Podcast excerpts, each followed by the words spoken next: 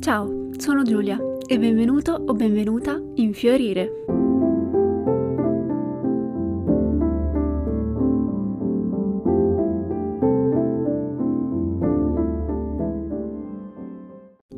Per comprendere maggiormente la mindfulness, secondo me è importante approfondire quelli che Kabat-Zinn definisce i sette pilastri o atteggiamenti principali, praticamente il mindset che bisogna coltivare e sviluppare praticando mindfulness e meditazione.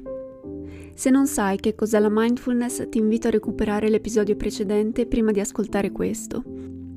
Kabat-Zinn, nel suo libro Vivere momento per momento, ci dice che i pilastri della mindfulness sono sette: non giudizio, pazienza, mente del principiante, fiducia, non cercare risultati, accettazione e lasciare andare.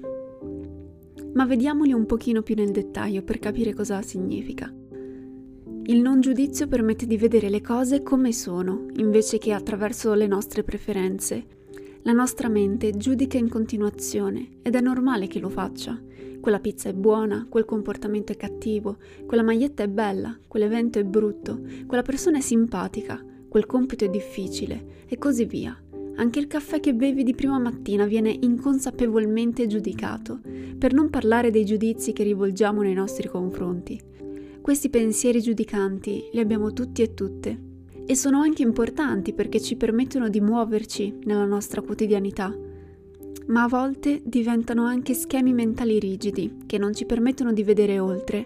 Il problema non è il giudizio in sé, ma il non esserne consapevoli. Dobbiamo quindi allontanarci e riconoscere l'attività giudicante della mente e guardarla semplicemente da una prospettiva più ampia, sospendendo il giudizio e semplicemente osservandola. Il secondo pilastro è la pazienza. La pazienza riguarda la comprensione e l'accettazione del fatto che le cose hanno un loro naturale tempo di sviluppo. A volte vogliamo accelerare i tempi, ma questo non è possibile. Dobbiamo coltivare pazienza. Il terzo pilastro è la mente del principiante, che ci suggerisce che per cogliere la ricchezza del momento presente bisogna essere disposti a guardare ogni cosa come se la si vedesse per la prima volta, liberandosi da aspettative ed esperienze precedenti, guardare il mondo con gli occhi di un bambino o di una bambina. A volte rischiamo di programmare eccessivamente, to-do list, routine serrate, agende piene e quando succede un imprevisto andiamo nel panico. Se ci fermiamo un attimo, possiamo notare che questa tendenza della mente a prevedere e programmare non è sempre affidabile. Se restiamo aperti all'esperienza come principianti, possiamo scoprire che l'incertezza è l'essenza della vita. La vita è imprevedibile, è incerta, è instabile, va al di là dei nostri piani e questi ultimi anni ce lo stanno dimostrando più che mai. Allora, secondo Kabat-Zinn, per cogliere la ricchezza del momento presente, dovremmo imparare a guardare le cose come se la vedessimo per la prima volta, senza dare nulla per scontato e lasciare andare le aspettative sulle esperienze precedenti, restando aperti alle nuove possibilità e lasciando da parte l'atteggiamento dell'esperto, perché nessun momento è uguale ad un altro. Provate a fare questo esperimento. Andate in un posto che già conoscete e provate a osservare quello che vi circonda con la mente del principiante. Il quarto pilastro è la fiducia, che ci porta ad una maggiore assunzione di responsabilità verso noi stessi, noi stesse e ad avere sicurezza nel nostro essere.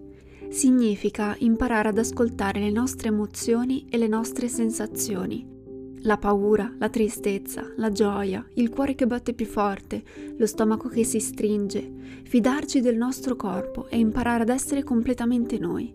Lo sviluppo di questa capacità permette di aumentare la fiducia anche nei confronti delle altre persone. Il quinto pilastro è non cercare risultati. Siamo abituati e abituate a fissare obiettivi, buoni propositi, traguardi da raggiungere, fare, fare, fare. Questo approccio invece ci invita ad essere, essere nel momento presente, essere con qualunque cosa ci sia, invece che fare qualcosa. Il sesto pilastro è l'accettazione, che indica la capacità di vedere le cose così come sono nel momento presente, prendendo ogni momento come viene e vivendolo nella sua pienezza.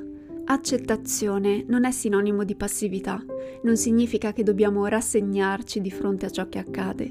Invece di negare e opporci alla tristezza o al dolore che proviamo in un dato momento, lo sentiamo e lo accettiamo come facente parte del presente.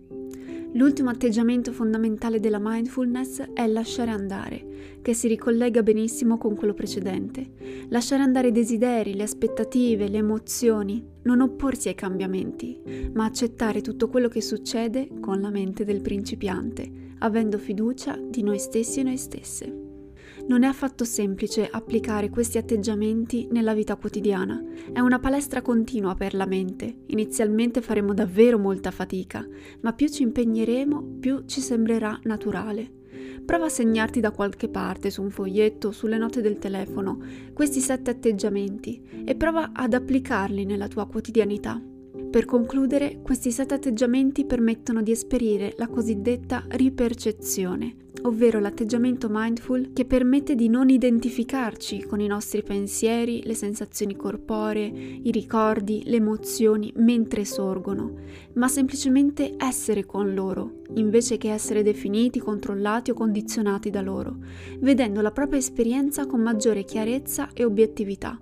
Questi atteggiamenti ci permettono di fare un passo indietro dall'esperienza immediata, cambiando così la natura stessa di quell'esperienza e allargando il focus attentivo. Per cui il punto è cambiare la relazione con il nostro pensiero, con le nostre emozioni, con le nostre sensazioni, invece che tentare di alterare il contenuto del pensiero, dell'emozione, della sensazione stessa. Ti ringrazio per aver ascoltato Fiorire e ti aspetto al prossimo episodio. Nel frattempo puoi trovarmi sulla pagina Instagram Sunflourish.